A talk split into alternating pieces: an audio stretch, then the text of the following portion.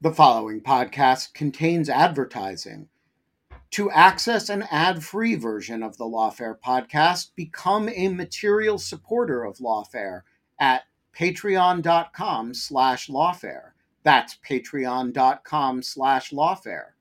Also, check out Lawfare's other podcast offerings, Rational Security, Chatter, Lawfare No Bull, and The Aftermath. Ryan Reynolds here from Mint Mobile.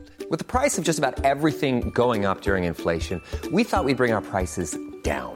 So to help us, we brought in a reverse auctioneer, which is apparently a thing. Mint Mobile unlimited premium wireless. Ready to get 30, 30, bit to get 30, bit to get 20, 20, 20, bit to get 20, 20, bit to get 15, 15, 15, 15 just 15 bucks a month. So, Give it a try at mintmobile.com slash switch. $45 upfront for three months plus taxes and fees. Promo rate for new customers for limited time. Unlimited more than 40 gigabytes per month. Slows. Full terms at mintmobile.com.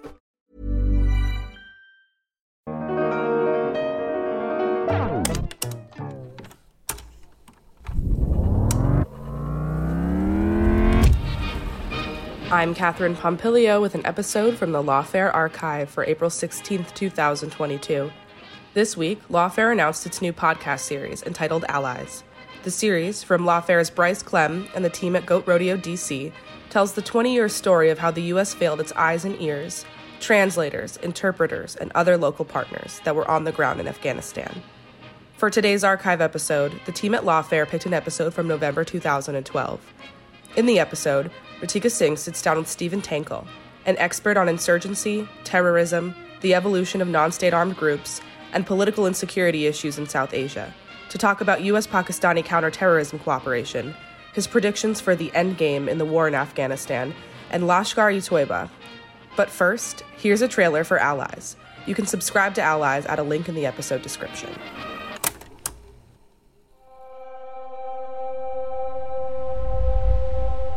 After 20 years of war, the U.S. was getting out of Afghanistan. After consulting closely with our allies and partners, I've concluded that it's time to end America's longest war. It's time for American troops to come home. There are scenes of panic and pandemonium at Kabul airport today as desperate people pour onto the runway trying to flee the country. Shocking scenes of desperation and chaos in Afghanistan are being seen around the world. The withdrawal from Afghanistan ended in chaos at an airfield in Kabul. In the face of that mayhem, the military got thousands of Afghans who worked with the U.S. out.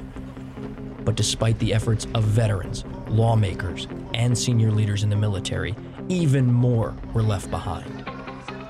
Their fate was decided by which side of a wall they were on, and whether or not they had the right pieces of paper. Now, they live in hiding. We were the eyes and ears of U.S. troops in Afghanistan. The Taliban knew all this. That's why they used to shoot at them first. Why is it so hard to track the number of interpreters, translators, and contractors killed as opposed to U.S. soldiers? Because nobody wants to know the number. This show takes you inside their lives, the threats they faced, their attempts to escape, and the obstacles the U.S. government put in their way. I moved my family from location to location three times. There's no option for us. Some days they're going to find you. He was just banging his head against the wall trying to figure out how do I unstick this. The problem was not the idea. The problem wasn't the legislation. The problem was the execution. Our story takes you from the front lines of the war to the halls of Congress to find out how did this happen? From Lawfare and Goat Rodeo, this is Allies, a podcast about how the U.S. government failed our eyes and ears, the Afghan translators, interpreters, and partners who fought alongside the U.S. Coming this May.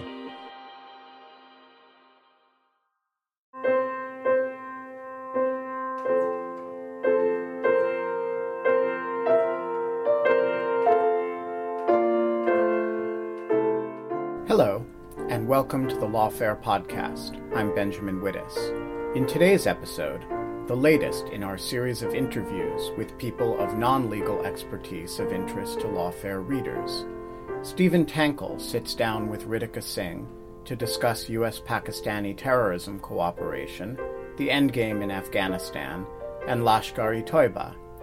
Tankel, an assistant professor at American University and a non resident scholar at the Carnegie Endowment in the South Asia program, is an expert on insurgency, terrorism, the evolution of non state armed groups, and political and security issues in South Asia. He has conducted field research on conflicts and militancy in Algeria, India, Lebanon, Pakistan, and the Balkans. His most recent book is Storming the World Stage The Story of Lashkar-e-Taiba, a timely look at one of the world's most complex and dangerous terrorist groups. I'd like to begin by um, asking you how you would describe U.S. Pakistani cooperation on terrorism issues, both on the operational side of things and on the intelligence side of things. Sure. Thank you very much for the opportunity to, to participate in this program. I think it's no secret, probably to a lot of your listeners, that uh, U.S. Pakistani cooperation, um, operationally and in terms of intelligence sharing, has, has ebbed and flowed um, over time. And it's very hard to sort of get a fixed read on where things stand on a given day. Um, broadly speaking, um, if one wanted to say from, from an operational or intelligence perspective, uh, one of the areas where Pakistan has shown itself um, capable and, and, arguably committed is in terms of preventing, um, you know, or seeking to prevent any large attacks outside of, of South Asia in terms of understanding it's not in their interests for you know a Pakistan-based group to attack the United States, for example. And since Mumbai, there has been an effort to try to rein in those groups that could stage large-scale attacks in India as well. And so there has been uh, intelligence sharing going on, as far as I understand it, um, you know, in those instances. Um, but otherwise, it, it, as I said, it, it, ebbs and flows and sometimes can be somewhat ad hoc. Um, and from an operational perspective, of course, um, you know, the, the U.S. has increasingly sought to act unilaterally. So, whereas in the past, uh, information would be shared in terms of drone strikes far in advance, increasingly that became something that the U.S. would do, um, you know, independently on its own. Now, there are discussions back and forth about how to um, to re-engage. Um, you know, the Pakistanis would very much like for the drones well, they would very much like them to end, but at the very least, what they would like would, would be um, greater sharing of intelligence, greater cooperation, and privately, what they say is what we really want is, you know, they'd like the technology and they'd like to be able to put their, pl- their flag on the plane. That's unlikely to happen. Um, but, you know, those are areas where I think we're continuing to explore greater operational cooperation. Like you just said, the United States has opted to act unilaterally instead of sharing a lot of operational mm-hmm. intelligence. So, to what extent do we have the Pakistanis' consent for the operations that we conduct there? Uh, Again, a very tricky question. A very tricky question. You know, uh, we certainly don't have their public consent, um, and that's, that's most clear in terms of, of drone strikes. Um, they publicly condemn them. Uh, they have yet to shoot down a drone which they could do. Um, what would happen if they did? Well, and that's and that's right, and that's the issue is to say that we have their consent. You know, there was the infamous, uh, you know, WikiLeaked, uh, you know, m- memos, you know, a couple years ago um, with with General Kayani privately, you know, sort of going along with a lot of this, and of course, uh, President Zardari saying, you know, you know, and I'm paraphrasing, we're not so concerned about, um, you know, civilian you know casualties. That you may be concerned about that, but we understand you'll do what you have to do. Uh, but but there's a difference between that kind of consent and perhaps you know not shooting down a drone, which is to say they haven't closed their airspace and they haven't shot down a drone. Um, but that's you know it's very difficult to get a read on whether that's because they are still on board with the drones uh, ever so quietly or because that is crossing a red line um, with the U.S. and they understand that you know for all our talk that we don't necessarily have leverage over Pakistan, um, the Pakistanis see themselves as having even you know in some instances less leverage vis-a-vis the United States, and that is certainly one of them. Um, now, another area where uh, you know there's, uh, to my mind, and of course we don't know what's going on behind closed doors. Um, you know, very very little operational coordination, and, and, and has been for some time, is in terms of uh, any of our trainers or officers on the ground who could work with Pakistani forces in the tribal areas or what have you. Um, you know, and that is an area where um, they, they, I think, have increasingly put their foot down. One of the issues with, with Raymond Davis, as far as I understand it, Mhm. um, you know, was the, the Pakistani security establishment. I think feeling as though or believing as though they had perhaps let the Americans in more than they wanted to, or the Americans had gotten more of a foothold than they they would have liked the U.S. to have had in terms of intelligence presence on the ground the and ability to operate somewhat unilaterally. Um, and there's been a real pushback against that.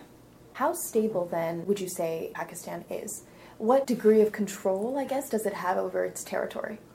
You know, and I'll take the, the control over territory first. Okay. Um, it's certainly the case that there are, and I don't think it's any secret, that there are areas in the tribal areas that are still no go areas for the Army and the ISI. Um, and that is certainly troubling. Those are areas where they, they don't have, not only do they not have control, but it is sometimes difficult for them to actually travel. Um, and that is places in their own country that their own armed forces may not be able to travel to. That is very problematic. Beyond the tribal areas um, and the and the you know in Khyber Pakhtunkhwa, um, there are, there are you know I think it's arguable no places where they can't necessarily travel within the heartland, but not to be too academic about it, um, you know this then gets into the question of what it means to control territory.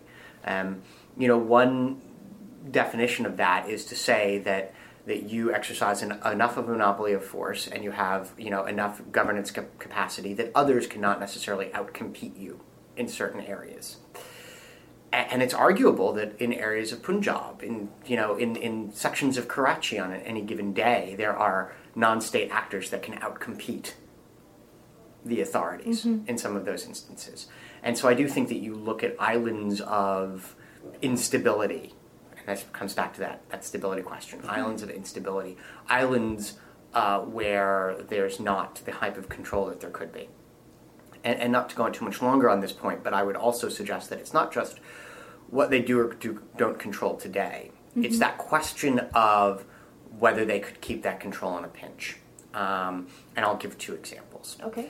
Uh, one is very recently, of course, the the you know publicly declared holiday on Friday, um, you know, to enable protests where they very quickly lost control, um, you know, and, and were unable to sort of hold back, um, you know, crowds and, and of protesters without exercising very lethal force, and just simply the fact that there was this feeling of the uh, uh, of, be, of feeling compelled Mhm. to give this holiday is troubling either because it means that they felt that they weren't going to be able to limit the violence any other way or because they felt so threatened by these actors that there was the need to give a stop to them and the other example um, you know is the oft cited reason for not uh, moving against some of these uh, what I would call establishment groups like Lashkar-e-Taiba that have a presence in Punjab.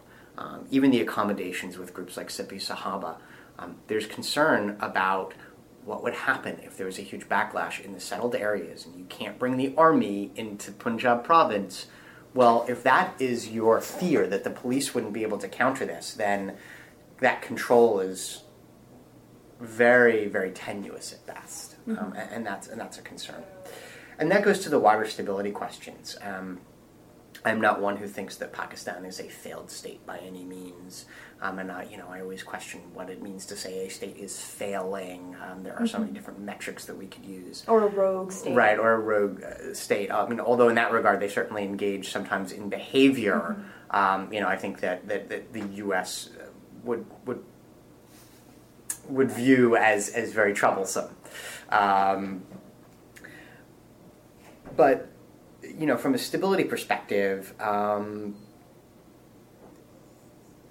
there are, as I said, there are islands of instability. Um, you know, and and stability ex- exists on a spectrum, and I think it's it's far less stable than than Pakistanis um, and the U.S. would, would like it to be on any given day. Um, you know, although far more stable than those who think that Pakistan is going to implode tomorrow. Right. So, what are some of these barriers then to stability? You've Mm-hmm. spoken about systemic issues, you've spoken about structural issues, and I was wondering if you could elaborate on this a little bit for our listeners. one set of actors that, that is contributing to this instability, obviously, is is um, you know our, our, our militants, and then you know I've talked a lot about, and I've, I've you know writing now about barriers to action against right. militancy, um, and and there are a number, as you alluded to, um, these sort of structural barriers, which I divide into capacity shortfalls. Um, the police are under resourced, under undertrained, underpaid, and deeply politicized. And by the way, the, the politicization of the police and of the uh, military, though, in different ways, that in itself, um, you know, is a feeder of instability, in my opinion. Mm-hmm. But it is also a barrier to action against militancy. And these are local Um, police forces. These are local police forces, yes. Although one, you know, arguably the internet, the Intelligence Bureau, and, and the, you know, and the FIA, these are also entities that have been politicized at times, sclerotic at others. Um, then, of course, in, in addition to capacity shortfalls, you have systemic issues. Again, politicization is one of them. You also have lack of cooperation between the federal government and, and the provincial governments Okay. um, at times because you have different parties in power, and so they are competing against one another. Um, you know, and, and this is the type of competition that makes uh, Demo- Democratic and Republican sort of, you know, um, fighting here look tame by comparison. Um, You also have entities that are not tasked for counterterrorism, like the ISI engaging in counterterrorism, at times because they are the most capable, um, at other times uh, because they seek to uh, close off space for the civilians so they can maintain control uh, over, you know, sort of this portfolio. Uh, that makes uh, you know executing uh, CT within you know bounds of constitutional law very difficult. Right. Um, the legal infrastructure there is quite weak. Um, you know, and, and the fact that you have uh, ISI, police, etc., all competing with one another, different actors engaging in um, practices that are extrajudicial, that taxes the system, and it's a system in which there's no witness protection, there's no judicial protection.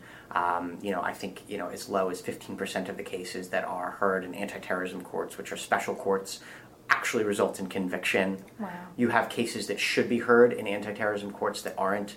You have cases that shouldn't be heard in anti-terrorism courts that are. So these are all structural barriers, and that's before one gets to the fact that, let's be honest, PACMIL ISI continues to play favorites with regard to those militants that it goes after and those that it doesn't, and that creates operational barriers to action. There are perceptions in terms of security, um, that fear of blowback that I mentioned, because we fear that we won't be able to keep control, or we're going to kick the can down the road. Right. All of these create barriers to action, and what that does is it opens up space for militants to, you know, to to expand, uh, you know, their roots um, throughout the country and act as a force of instability. It's that time of the year. Your vacation is coming up. You can already hear the beach waves, feel the warm breeze, relax, and think about work. You really, really want it all to work out while you're away. Monday.com gives you and the team that peace of mind. When all work is on one platform and everyone's in sync, things just flow wherever you are. Tap the banner to go to Monday.com. There's never been a faster or easier way to start your weight loss journey than with PlushCare. PlushCare accepts most insurance plans and gives you online access to board-certified physicians who can prescribe FDA-approved weight loss medications like Wegovy and Zepbound for those who qualify. Take charge of your health and speak with a board-certified physician about a weight loss plan that's right for you. Get started today at plushcare.com slash weight loss. That's plushcare.com slash weight loss. plushcare.com slash weight loss. Hey, Lawfare listeners, Ben Wittes here. Want to tell you about the first time I got a report from the folks at Delete Me.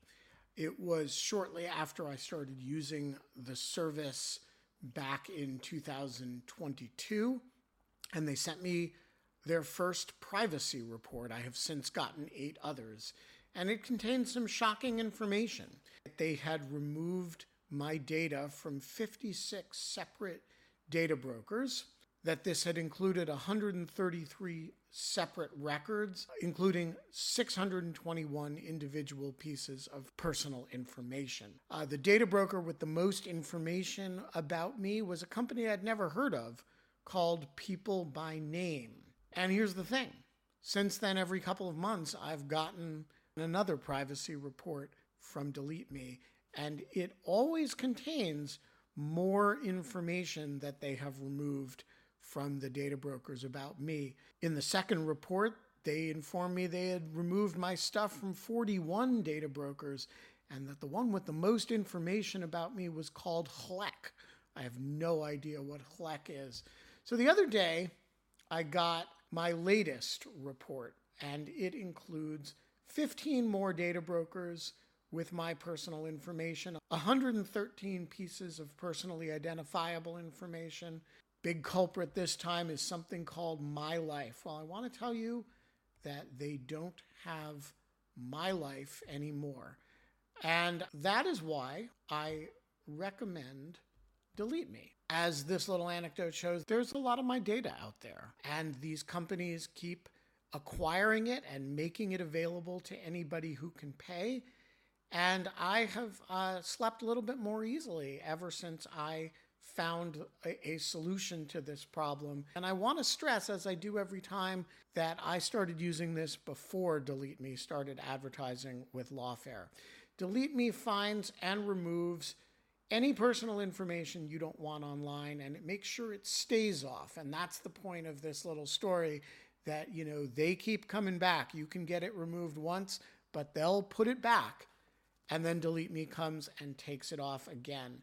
It's a subscription service that removes your personal information from the largest people search databases on the web and in the process helps prevent potential identity theft, doxing, and phishing scams. Delete Me sends you regular personalized privacy reports, just like the ones I've been describing, showing what info they found where, where they found it, and what they removed. And critically, as this story reflects, it isn't just a one time service. It's always working for you, constantly monitoring and removing the personal information you don't want on the internet. It does all the hard work of wiping you and your family's personal information off the web. Data brokers hate Delete Me, which is why I like it. Your profile is no longer theirs to sell. So take control of your data and keep your private life private by signing up for Delete Me, now at a special discount for our listeners. Today, get 20% off your Delete Me plan when you go to joindeleteme.com slash lawfare20 and use promo code lawfare20 at checkout. The only way to get 20% off is to go to joindeleteme.com slash lawfare20 and enter code lawfare20 at checkout.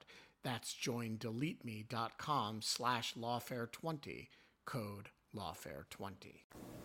We've heard a lot about cyber security this year. Um, you know, this the State Department's legal advisor just made this whole mm-hmm. speech mm-hmm. about the United States or the government's position on cyber attacks. So, what do we know about Pakistan's cyber capabilities? I don't know a lot. I know that they, they seem to have the capability to try uh, to, um, to to bar, access mm-hmm. to sites like YouTube and Facebook, um, but they either don't have the uh, capability and capacity or don't have the uh, desire um, to bar to, to shut down a lot of websites that belong to militant groups. Um, mm-hmm. That's problematic. But in terms of their capacity to launch cyber attacks, um, that is outside of my field of expertise. Mm-hmm.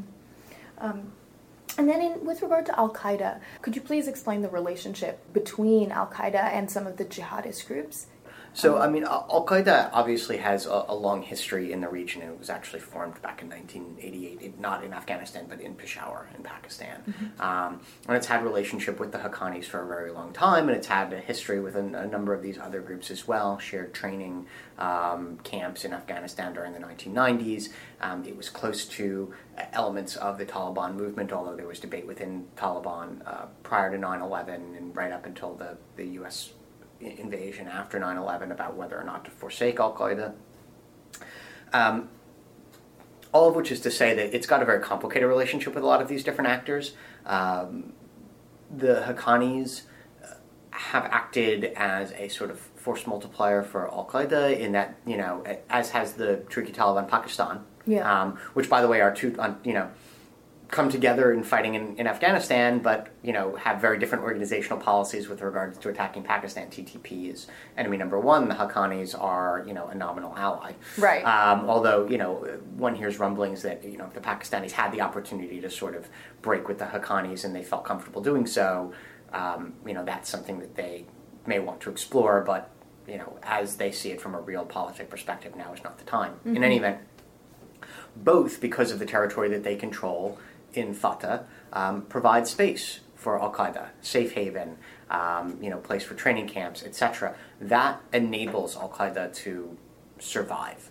So, whereas the Pakistani state is opposed to AQ, um, These militant groups definitely cooperate. these militant groups definitely cooperate, and some of those militant groups are supported by the by the Pakistani state. And so you have this very odd, um, very difficult to unravel, you know, sort of almost Gordian knot in which the Pakistani state will be supporting one militant group that will be, you know, um, collaborating, cooperating with. Uh, so militant group A, the Haqqanis, cooperating, collaborating with militant group B, Al Qaeda, that is attacking the Pakistani state, which is, you know, and it, it if one were to try to uh, draw this on a map, it would be very difficult because you're talking about so many different groups and so many interrelationships. The TTP is a very broad, you know, movement. Some are more pro-state, some are more anti-state under that umbrella. Some cooperate very closely with Al Qaeda. Al Qaeda, in turn, has acted as a force multiplier for these entities in terms of propaganda, in terms of you know strategic tactical advice, etc. Um, so it's a it's a give and take relationship. Um, one that I would describe overall, just to sum up, um, all of these groups exist in a state of what I say is separateness and togetherness, Okay. which is that there's competition um, on some days, collaboration, cooperation on others, um, and it's a spectrum. Let's transition a little bit to Afghanistan. Mhm. With the surge now over, the surge troops left Mhm. ahead of their deadline. Um, does the authorization for the use of military force become any less plausible or powerful um, as a justification to continue our operations and our drone strikes in Pakistan? Because you know our our war with its neighbor um, is now ending. the war in Afghanistan is is winding down. I wouldn't Mhm. say that it's ending. There's a an agreement to keep you know some unknown number of U.S. troops in Afghanistan for the foreseeable future. Um, you know, one of the more troubling aspects is obviously the suspension of joint patrols and training at uh, the lower levels.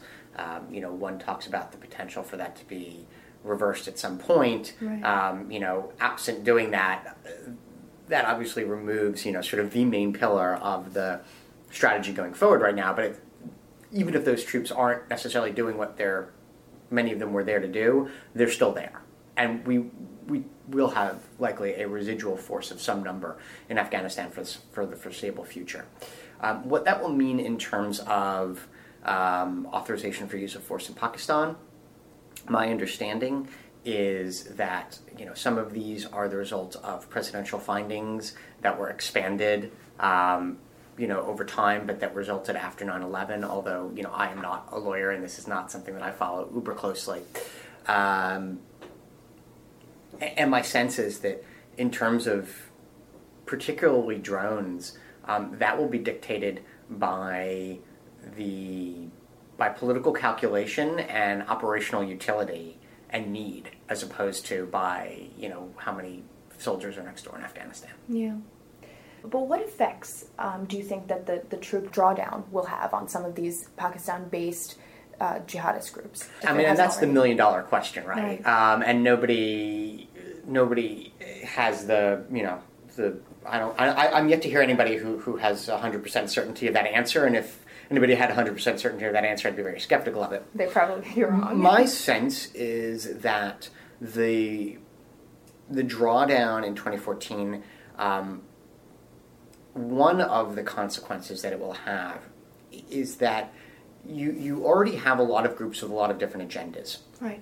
Some are um, in favor of revolutionary jihad against Pakistan. Others are opposed to it and think that the focus needs to be on Afghanistan. Others think the focus needs to be on killing the Shia. Other think others want to go back to fighting, you know, against India.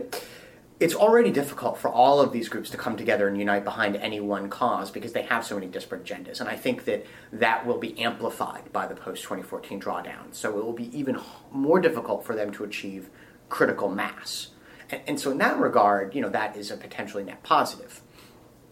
The, you know, the, the, the ugly under ugly underbelly of that is that you know although they won't be able to necessarily achieve critical mass in any one direction, um, as they become more disparate, it's even more difficult to sort of track all of these different actors, you know, and know where any one entity is going to focus on any one day. And, you know, you have the potential for ratcheting of violence as people are competing with one another. And then, of course, the other factor that one, one needs to acknowledge is, you know, the fact that some of these actors will see the U.S. drawdown as a victory, um, you know, uh, and, and will want to sort of then uh, to pursue greater objectives not just in Afghanistan, but also in Pakistan. I mean, that is an oft-cited concern. Is, is some of these actors will then, you know, turn inwards with even greater, uh, you know, vengeance. Uh, I also think it's important when talking about these groups um, just to highlight an, an, operational issue, which is the U.S. Uh, you know, we tend to perceive the issue of safe haven in Afghanistan as safe haven from us. Mm-hmm. Um, and I think it's also important to remember that even for some of these groups, even pro-state groups like the Haqqanis or like Lashkar-e-Taiba. Safe haven also means safe haven from the ISI. It means that you can keep your relationship with the Pakistani state, but that you have a space in which you can operate with a greater degree of plausible deniability. Mm-hmm. Um, and that so that attenuates potentially um, ISI influence. And I, I, say influence because I'm opposed to the concept of control. I think control over any of these entities is an illusion. Mm-hmm. Um, and, and that can have important ramifications as well. I'd like to talk about LET just a little bit. A few basic questions 1st mm-hmm. for you. Um, how big would you say it is, and how would you define its objectives? Um, we're, we're being audio recorded, so you can't see me give a shoulder shrug in terms of the um, the size of the group. Estimates on LET's size are very difficult. Again, not to be you know too academic about it, but because of how we define membership. Um, if you're saying men under arms right now, you know I've heard estimates from you know two to four thousand. But if you're talking about people who have gone through training, then you're getting into the, you know, tens of you know, 10, 20,000. Mm-hmm. Uh, then you have to ask what kind of training? What does that mean? Does it mean that they've gone through Dari Amma, which is the general training? That's three weeks, uh, right? Yeah. Does it mean that Dari Yusufa, that's primarily religious indoctrination? That's also two to three weeks. Dari Ikhasa, that's the special training. That's two and a half to three months of guerrilla training right? Did they go to additional urban warfare training, you know, programs after that? Um, and did they stay with the group? So it's a it, that's we get into that question of what it means to say somebody who's gone through training, what it means to be a member, right? There are people who are members of the above ground Jamaat Dawa, which is Lashkar's that's their above ground social welfare organization, that run a dispensary. right? I mean, now that person probably went through the general training and the religious training, but is that person gonna is that a person under arms? I mean, you may have to worry about them giving, you know, succor to somebody who is a militant, but are they a militant themselves? Um, so it's very difficult to get a size, a sense of size, and I think that is actually one of the important, um, one of the most important points about Lashkar. It is it is a variegated organization um, where different people have different roles. Um, you know, and so from hardcore militants to people who have some sort of tangential affiliation, it's a quite a broad spectrum. Um, and so we, we need to really have a, a, very good understanding of what roles those different actors can play in terms of the level of threat. Um, so that that is uh, its size. Your other question was uh, just how would you define its objectives? Its objectives. Um, to me, I've always understood LET um, based on the, the dualities um, that, that, define it. It is a missionary and a militant organization, which is to say that it um, one of its key objectives is promoting reformism in Pakistan. Um, it believes that Pakistan will not be complete, will not be a true, truly achieved its its uh, its its final, you know, sort of stage of development until it is a, a purely Islamic state. And it pursues that primarily nonviolently. But at the same time, it's also a militant organization. And as a militant organization, it is primary pan, primarily pan Islamist, um, Mhm. which is to say that it wants to liberate occupied Muslim lands around the world um, and protect all Muslims around the world. Now, Much like Al Qaeda's. uh, well, yes, uh, Al Qaeda is also pan Islamist, although Al Qaeda has always primarily focused on the U.S. Right. So they're global jihadist, in which they say um, we want to liberate occupied Muslim lands, but you know, Bin Laden's whole thing was, but the first thing we have to do is defeat America, Mhm. and then we can get to liberating all these Muslim lands. Whereas uh, Lashkar will say, look, our primary our, our primary objective in the medium term is to liberate all Muslim lands. And if that means fighting America because America's occupying them or putting Muslims under threat, then we will, but we'll fight others as well. And for Lashkar, of course, you know, historically, India has been primary, uh, been, been enemy number one. Um, and that's for a host of reasons. It's because Kashmir is part of Pakistan in their perspective, so, you know, Kashmir needs to be liberated 1st Um, it's because you know this is primarily a Punjabi organization, and so a lot of people have memories of partition, and you know India is historic. You know th- that has been inculcated, you know, in them, and, and they see India through that prism. Um, it's because India controls other territory like Hyderabad, which Mhm. is part of the Indian, coun- you know, Indian state that Lashkar thinks is Muslim land under occupation. Mhm. It's because there is a historic blending of anti-Hindu communal sentiment in Pakistan with pan-Islamist sentiment, and Lashkar is a product of that. So Right. all of these things feed into that that that prioritization of, of India as enemy number one. Mhm. How has the organization, in your view, evolved over the over the last few years? You know, I mean, since the 2008 attacks, where it really kind of was on the U.S.'s radar screen more so than ever before. Yeah, I think there are a couple of important points here. The first is that Hafiz Saeed is increasingly taking a public role, um, you know, which one could either see as as evidence of you know the Pakistanis' inability to or unwillingness to to control, um, you know, uh, their militants, or as sort of trying to create space for him Mhm. um, to be active there as a means of venting some steam. Um, you know, we're going to give you a bit of a seat at the table, and so therefore maybe you're not going to launch another attack that almost gets us involved in a war, right? And you're not going to launch attacks in Pakistan. You know, the other issue is in the lead up to, to Mumbai, Lashkar guys were beginning to come involved in attacks in Pakistan, which, you know, they never admit they're organizationally opposed to that, Mhm. but it was happening nevertheless. Everybody knows. Right, it was happening nevertheless. Um, so that's one, I think, important evolution is, is Hafiz increasingly public role. Um, you know, and the fact that Jamaat Dawa was allowed to relaunch its website recently is still not a banned organization Right. is be giving, being given increasing space on the above ground side, right? So they're able to pursue that objective. The flip side is at the same time, they've also ramped up their activities in Afghanistan um, since 2010, roughly. Uh, and, and I would argue that this results from the Army and the ISI trying to regain influence over the organization after Mumbai and after some of these guys had become involved in attacks in Pakistan. And one way of doing that is, again, creating another place for them to vent their steam. So even though they've been in Afghanistan since the middle of the 2000s, their numbers grew. Um, and, and I would argue that this has the potential to create tensions within the organization. If this were ever to come to a head, where you have some people wanting to reorient towards India, some Mhm. people saying, "Hey, look, we just drove the Americans in their, you know, sort of vision out of Afghanistan and wanting to pursue that line," and others saying, "We want to continue to sort of grow our power base within Pakistan." Um, Lashkar-e-Taiba hasn't been forced to choose from among, you know, those different dishes, but if it were, that could create tension within the organization. I'd like to end um, by asking you you know, there was so much recent controversy and press over the designation of the Haqqani Network as a Mhm. foreign terrorist organization. And it seems to me that Lashkar is a good data point for this conversation. Um, so, in your view, what effect did did designation have on Lashkar? And you know, will, will designation have the same kind of effect on the Haqqani Network? Um, you know, it it was it it made their operational environment a bit more difficult.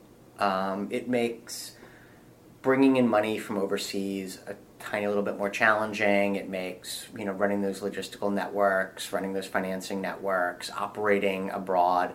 It makes it a little bit more challenging. It constrains their environment. It is not you know the straw that breaks the camel's back in any way, but it's not intended to be. It's supposed to be sort of you know the the you know another stone to sort of try to, to weigh it down as it continues to move forward. And I think that that's what we can expect is that you know that that, that this will maybe constrain the Haqqanis environment a bit. It's not gonna it's not gonna finish them off, but it's not designed to.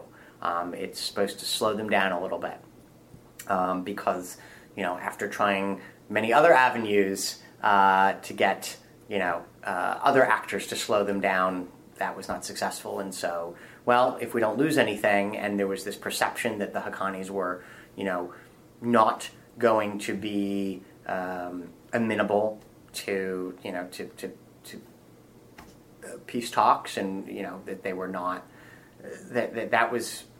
My, my understanding is there was the sense that they, they were not that was not a big enough potential cost to stop you know sort of some of these minimal benefits Thank you, Stephen, uh, for taking the time to do this. I really pleasure. appreciate it.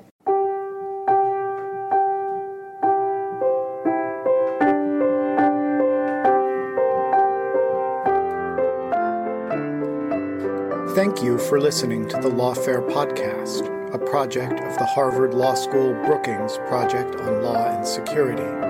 Our music was performed by Sophia Yan.